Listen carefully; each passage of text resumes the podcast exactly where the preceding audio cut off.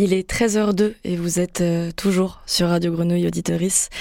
Et je suis toujours accompagnée dans ce studio avec euh, Amada Smith. Bonjour Amada. Bonjour.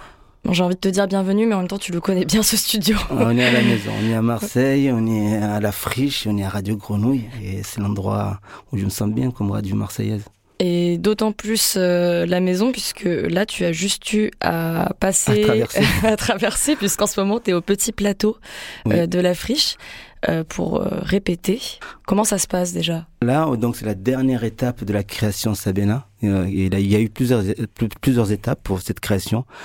La première étape, c'était une résidence d'écriture à Majunga, euh, qui a eu lieu au mois de mars. Après, il y a eu une, deuxième résidence de création, mais là, c'était à Mayotte. Pendant 15 jours, c'était pour euh, l'écriture chorégraphique. Euh, je, je vais revenir après sur la création. Et après, il y a eu une autre euh, étape de, mais là, du coup, c'était moi tout seul avec les musiciens sur les arrangements des musiques. Et là, on se retrouve, je, je réunis tout le monde de Mayotte, de Marseille, les musiciens, les danseurs, tout le monde au petit plateau. Ça doit être intense, hein c'est très intense. Euh, du coup, là, c'est la mise en lumière, la mise en espace. Euh, on travaille aussi avec une vidéo d'animation. Donc voilà, pendant une semaine, on finalise tout ça.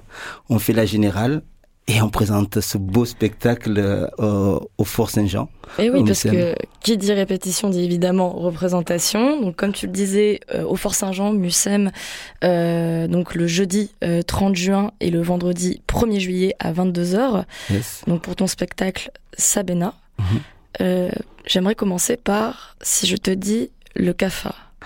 Le kafa, c'est le mot comorien qui désigne tragédie. Euh, nous, le peuple comorien, nous avons suivi deux kafas, subi deux kafas, c'est-à-dire le kafa de, de Zanzibar en 1964, mais ce kafa-là n'était pas sanglant.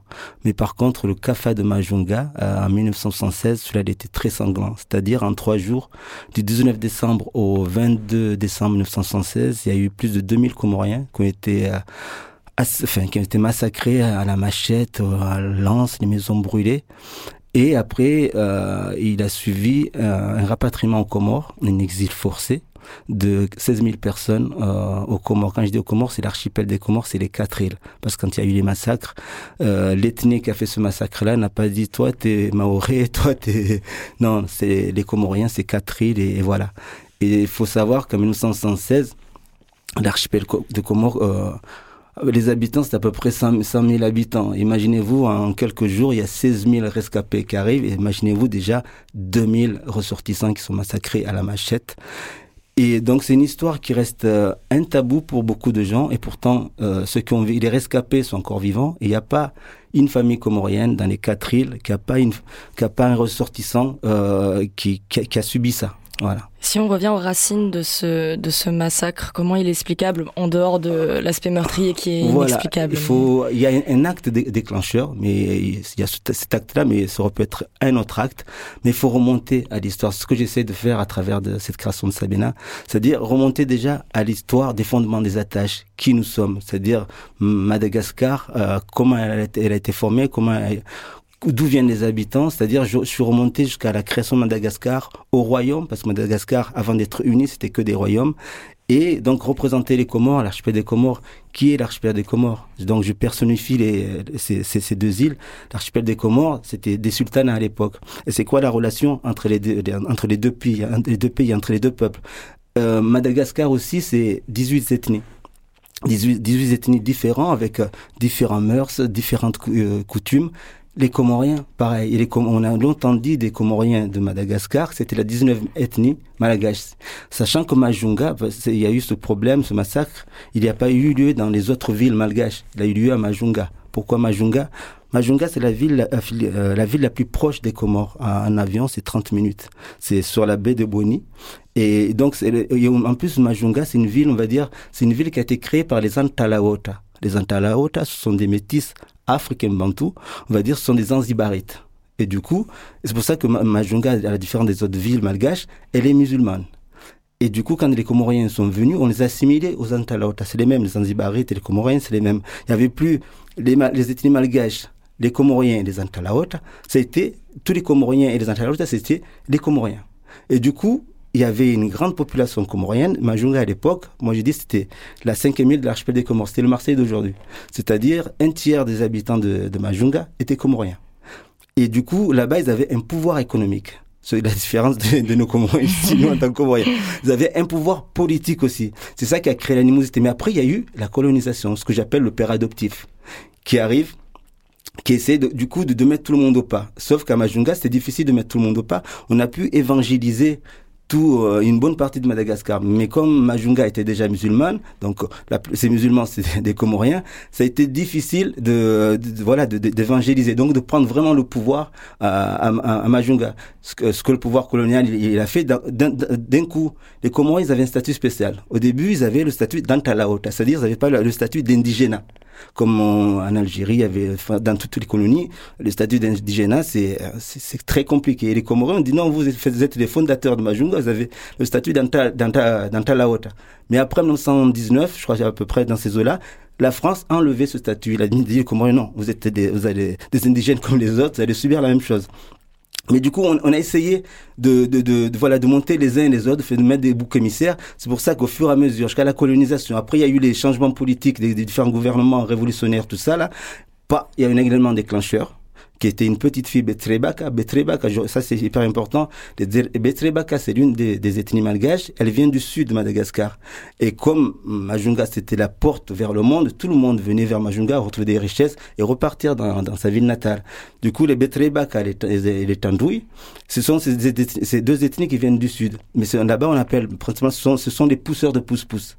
Et les Comoriens, comme ils étaient bien installés, ils avaient des maisons, ils étaient riches, ils avaient des pouvoirs politiques, les autres voyaient ça de mauvais oeil, disaient, oh, ils viennent, euh, ils viennent de là-bas, et du coup, ils prennent le pouvoir, ils ont de l'argent. Donc, en plus, les Comoriens, quand ils sont bien installés, ici, on est discret. Mais bien installés, ben, on montre notre richesse. Et ça, ça a mis de la, rancœur. Et du coup, il y a une petite fille, Betrébaka, qui est entrée dans une maison comorienne. Elle a fait ses besoins dans la cour. Et là, le père de famille fou d'orage, il a fait ramasser les excréments par la petite fille. Et ça, c'est, on appelle ça un fadi, un interdit, euh, un sacrilège pour les, euh, pour, surtout les baka. Toucher la sueur, ça n'a pas la même connotation que nous tous. C'est la sueur, c'est la sueur, mais chez eux, c'est un sacrilège. Du coup, ils ont demandé aux Comoriens de laver ce sacrifice par euh, par des ébus. Il faut donner des ébus, le sang par le sang. Les Comoriens n'ont pas compris l'ampleur. Ils ont dit oui, on va le faire, mais les autres, ils voulaient tellement découvrir de toute façon depuis très longtemps. Bouf, en trois jours, c'est parti. Le, le, soir même, c'est parti pendant trois jours, massacre de 2000 Comoriens. Et c'était en 1976. 1976. Donc les, les, survivants sont vivants bien sûr, et même les, les, enfants qui étaient qui avaient 7 ans à l'époque ont 50 ans aujourd'hui à peu près. Et moi l'idée de cette création là, c'est de faire un devoir de mémoire. Nana Majunga, les gens ont besoin de parler, mais il n'y a pas de rancœur. L'idée c'est de comme moi je dis souvent ça, comment faire le deuil sans funérailles? Ces gens-là, tous les gens qui ont été massacrés, on les a pris, on les a mis dans des fosses communes. Il n'y a pas eu de reconnaissance ça dépend ce que tu appelles reconnaissance. Euh, reconnaissance que les gens sont morts, oui, on sait qu'ils sont morts. Oui, mais c'est... Non, il n'y a pas de stèle, il n'y a, pas, de... stèle, voilà, les fausses communes, c'est la disparition. Euh. C'est encore pire parce que du coup, là, j'ai rencontré euh, les gens, en tout cas, ceux qui s'intéressent à ce sujet-là, ils peuvent aller sur ma page YouTube, j'ai mis une vidéo dans laquelle j'explique et j'ai rencontré le cas de Majunga, celui qui s'occupe donc des cimetières. J'avais besoin d'aller voir où se trouvent ces fausses communes-là. Et du coup, quand il m'a mené dans... Il y a cinq fausses communes où on a jeté tous ces corps-là eh bien, tu n'arrives pas à les trouver facilement. Euh, parce que quand ils ont, ils ont demandé aux, aux autorités locales de pouvoir faire euh, une clôture et pour pouvoir faire un stèle, mais les autorités ont refusé parce qu'ils avaient peur que bon qu'il y ait des, des, des, gens qui viennent faire un pèlerinage là et tout. Ils ont, ils ont, ils ont refusé. La part d'effacement, elle se perpétue. Et là, du coup, l'effacement, c'est encore pire parce que d'autres personnes, d'autres personnes qui viennent d'autres villes pour prendre les terres, ils vont venir, ils vont planter des bananiers. Et le fait qu'il y ait des bananiers qui poussent, bon, c'est déjà c'était des terres plates et euh, terres plates. Du coup, là, ça s'efface de plus en plus. Donc, le combat aujourd'hui que nous avons tous, notamment avec les gens qui sont là-bas, c'est de alors là, du coup, les autorités ont accepté de mettre, de mettre un, petit, une petite dalle de béton, mais de 30 cm. Faut pas que ça dépasse, faut pas que ce soit trop. Donc, on va se battre, on va cotiser pour, en tout cas, préserver cet emplacement, qu'on puisse faire. Pour moi, j'ai besoin, j'ai besoin qu'on fasse le deuil, qu'on fasse ces funérailles, qu'on fasse une réconciliation. Et c'est ce qui est important, c'est la réconciliation parce que le pouvoir, les pouvoirs politiques ont pensé en quelques jours dire ah c'est bon, mettez-vous ensemble, on oublie. Non, tu peux pas parce qu'il y a plusieurs ethnies, il y a plusieurs cultures, il y a des chefs d'ethnie très respectés. Donc pour que tu puisses respecter euh, notre réconciliation de tous les deux, il faut que je t'invite dans ma cérémonie de réconciliation. Moi en tout cas, je vais respecter. Si tu m'invites dans ta cérémonie de réconciliation avec ta culture, tes coutumes, même si tu respectes pas trop la mienne, mais toi le pacte que tu as fait avec ta culture, tu vas la respecter. Et ça, on a besoin de faire ça. Et ce que j'essaie de faire en tout cas à travers cette création. Amada Smith, tu es connu, reconnu euh, aussi en tant que musicien. Je t'ai présenté dans l'introduction de, de, cette émission comme un multi-instrumentiste émérite. Euh, là, tu as d'autres cartes en main puisque ce spectacle, Sabena, euh, tu utilises différents médias, différentes manières d'exprimer la danse, danse contemporaine, encore une fois la musique. Qu'est-ce que, pourquoi déjà, pourquoi ces différents médias? Et là, en plus, tu as ramené beaucoup de gens aussi. Oui, alors, quand je pensais à, enfin, travailler sur ce sujet-là, ce sujet, je me suis dit, bon, il faut une création, euh, vu les massacres, vu ce qui s'est passé. Euh, bon, j'ai l'habitude, ceux qui me suivent savent que je fais des créations pluridisciplinaires pour le jeune public. Je me lance autant de la vidéo d'animation, des théâtres d'objets. Et là, je me suis dit, il faut que le corps soit présent. Il y a eu toutes ces tous ces massacres-là. Je ne peux pas venir juste avec de la musique et déclamer les textes. Donc euh, j'ai eu envie euh, de travailler avec le corps. Donc j'ai invité le chorégraphe euh, Jojo Kassadi. J'ai choisi trois danseurs. il y en a un qui vient de la Grande Comore, qui s'appelle Chris. Il y en a deux qui viennent d'ici. une qui s'appelle Sinat, qui est d'origine cambodgienne. Et un malgache qui s'appelle Mika. Et euh... Tu les as rencontrés, euh, tu étais dans une recherche ou c'est des rencontres informelles Non, non, c'est des recherches. Je vois, je vois, je, ah, je suis pas chorégraphe ni rien, je, je maîtrise pas la danse, mais par contre, je sais ce que je veux, je sais ce que je veux pas. Euh, donc voilà, ces gens-là, je, je regardais un petit peu ce qu'ils faisaient, j'ai choisi. Et Jojo, il m'a amené un autre danseur. Et voilà, donc je lui confie à Jojo Kassadi l'écriture chorégraphique. Moi, j'ai composé les musiques avec mes instruments traditionnels, c'est-à-dire le gabous, le dende. Donc je voulais vraiment amener la source musicale, c'est-à-dire au niveau des rythmiques, au niveau des rythmes traditionnels de chez moi, la sonorité. Et après, euh, pour donner un côté contemporain au niveau musical, j'ai invité, euh, j'ai appelé euh, Uli, on le connaît, il s'appelle Ulrich Voltaire, mais c'est Uli, qui est un arrangeur, multi-instrumentiste aussi, mais qui, qui maîtrise bien la MAO, tout ce qui est arrangement au niveau de la MAO, parce que je voulais donner vraiment ce côté digital et contemporain. Très contemporain, les toujours tes instruments traditionnels. C'est vraiment la source. J'ai composé avec ça, et le reste, on vient se rajouter dessus pour donner, pour amener dans une autre dimension. Du coup, je fais venir un guitariste, je fais venir aussi un percussionniste mais qui maîtrise autant la, le côté digital que le côté traditionnel. C'est vraiment un mélange entre les deux. On est là-bas, mais on est ici, on est hier, euh, on est dans le futur.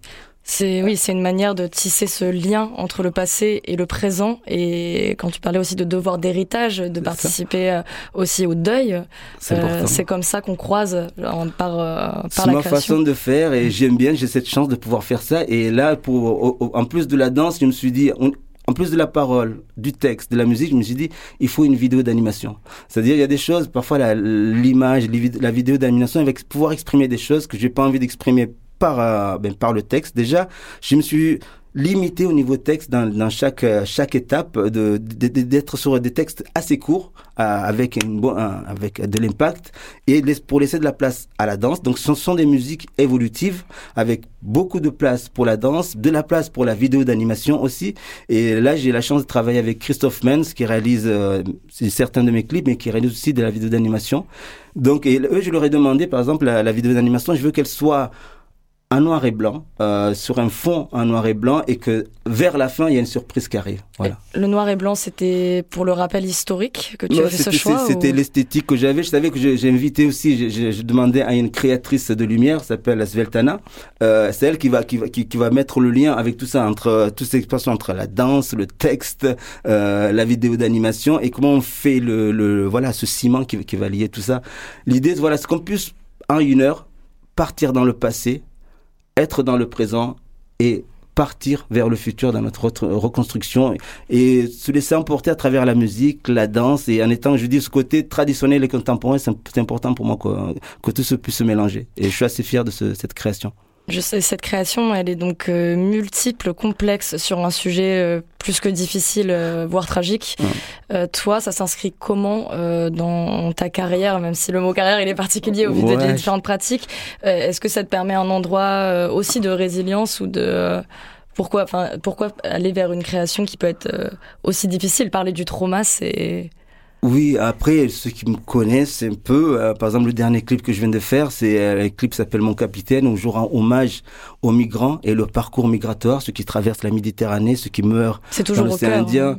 Ah, moi, j'ai dit, j'ai de la chance, j'ai la chance de pouvoir avoir euh, l'écriture comme expression, de maîtriser les instruments et la musique et de voilà, de, mettre, de savoir, de, aujourd'hui, en tout cas, dans, dans l'avancée de ma carrière, de, quand j'ai un, sujet et un projet dans ma tête, pouvoir concevoir, conceptualiser tout ça, et me dire, OK, euh, d'ici deux, trois ans, le projet doit être fini de cette manière-là et me laisser le temps avec toute mon équipe d'aller chercher des financements, de, les collaborateurs, de, bah, c'est un plaisir, c'est une chance, je reconnais ma chance.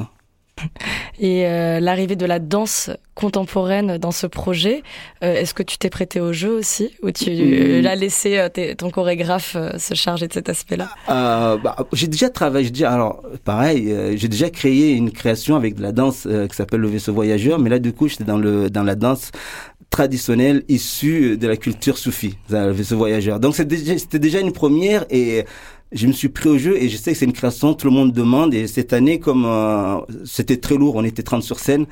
Et j'ai toujours refusé depuis quelque temps de, voilà de présenter ça sur scène. Mais là, on va fêter les 20 ans de Colombo Record cette année. Donc, je remets le vaisseau voyageur euh, en scène. Mais la, la, danse contemporaine, je me suis dit, j'ai invité des créateurs, c'est-à-dire autant le réalisateur de vidéos d'animation, autant le chorégraphe, autant la scénographe, toutes ces personnes-là, ce sont des, des créateurs. Moi, j'ai une direction, j'ai une vision globale, euh, j'ai conceptualisé parce qu'en même temps, j'ai travaillé avec tous ces gens-là à part.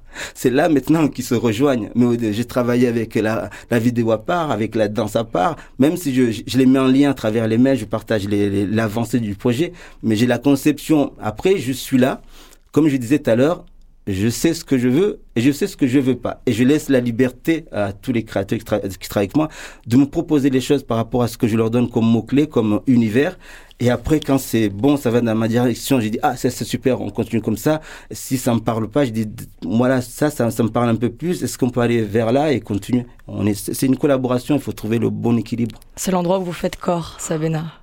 Voilà, c'est important de toute façon de s'écouter. Euh, je pense que si on arrive dans ce, genre des catastrophes comme, comme, comme celle-là, c'est souvent parce qu'on n'a pas eu le temps de s'écouter, de se comprendre, de comprendre l'un, comprendre l'autre, comprendre ce qui, qui, te, qui te blesse toi et ce qui me blesse pas parce qu'il y a des choses qui me gênent pas mais toi qui te gênes, qui vont t'offenser, que du coup, quand je vais les faire sans faire exprès même, ça va tellement t'offenser qu'ils vont, ça va te perturber ton cerveau et, vice versa.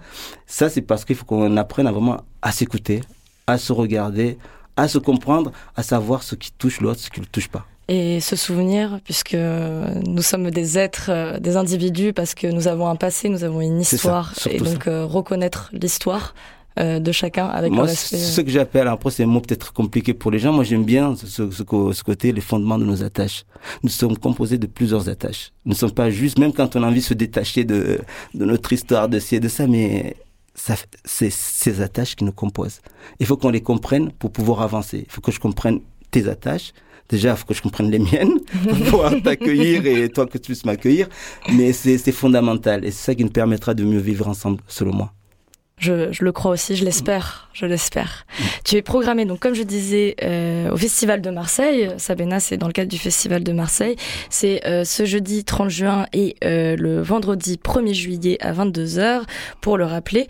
Avant ça, il y a aussi une rencontre, il me semble. Si, il va voir ça. Mais je viens de dire quelque chose de très important pour moi, parce que si j'arrive à réaliser ce genre de projet, j'ai mon équipe à Colombe Record, mais on est super bien accompagné. C'est-à-dire, j'ai la chance que le Festival de Marseille est coproducteur de ce spectacle-là. Parce que, par exemple, je devais travailler depuis un certain moment avec le festival. Mais l'année dernière, m'ont programmé le projet R à la, à la Vieille Charité. C'était magique pour moi. Et là, euh, il me programme dans un bel endroit aussi, mais c'est surtout que, euh, voilà, on, voulait travailler ensemble et j'attendais d'avoir le projet adéquat qui a besoin d'avoir un accompagnement comme le Festival de Marseille. Et pour moi, cette création pluridisciplinaire, c'était vraiment le, le, producteur qu'il me fallait. Et ils m'ont suivi direct, euh, ils m'ont accompagné du, du début jusqu'à jusqu'à maintenant, j'ai super bien accompagné. Et ils ont pu trouver notre coproducteur qui est l'UNICEM, qui est venu en coproduction. Donc, je peux dire que quand on travaille ce genre de création en étant super bien accompagné, ben nous, en tant que producteur Colombe Record, on arrive facilement déjà à ouvrir les portes, d'autres portes pour trouver d'autres financements et, avancer le projet. Mais déjà, on a une meilleure assise et on travaille différemment. Les clés et la liberté. Et ça, ça, ça change tout. Et justement, donc, euh, pour avoir plus d'informations euh, sur euh, Sabena, vous pouvez aller sur le site du Festival de Marseille. C'est www.festivaldemarseille.com. Et d'ailleurs, il y a des places à gagner pour euh, Sabena. Venez vite. Bah oui, venez vite. En plus de ça, donc si vous gagnez des, des places par le biais de Radio Grenouille, bah, évidemment, c'est gratuit. C'est le principe de gagner des places. pour jouer, on vous propose de nous envoyer une petite anecdote sur ce qu'est pour vous Radio Grenouille ou une musique que vous avez découvert grâce à notre antenne. c'est un procédé très très simple. Il faut aller sur sur votre boîte mail et envoyer un mail à l'adresse jeu@radiogrenouille.com, jeu avec un x radiogrenouille tout attaché.com. Quatre places à gagner pour ce magnifique spectacle et j'en doute pas euh, assez intense et beau. Euh, grâce au Festival de Marseille. Merci à Amada Smith d'être venu nous parler de ça. Et surtout, bonne préparation. On y est et on prend beaucoup de plaisir à préparer. Déjà, quand on prend du plaisir dans la préparation, la représentation, c'est que du plaisir aussi.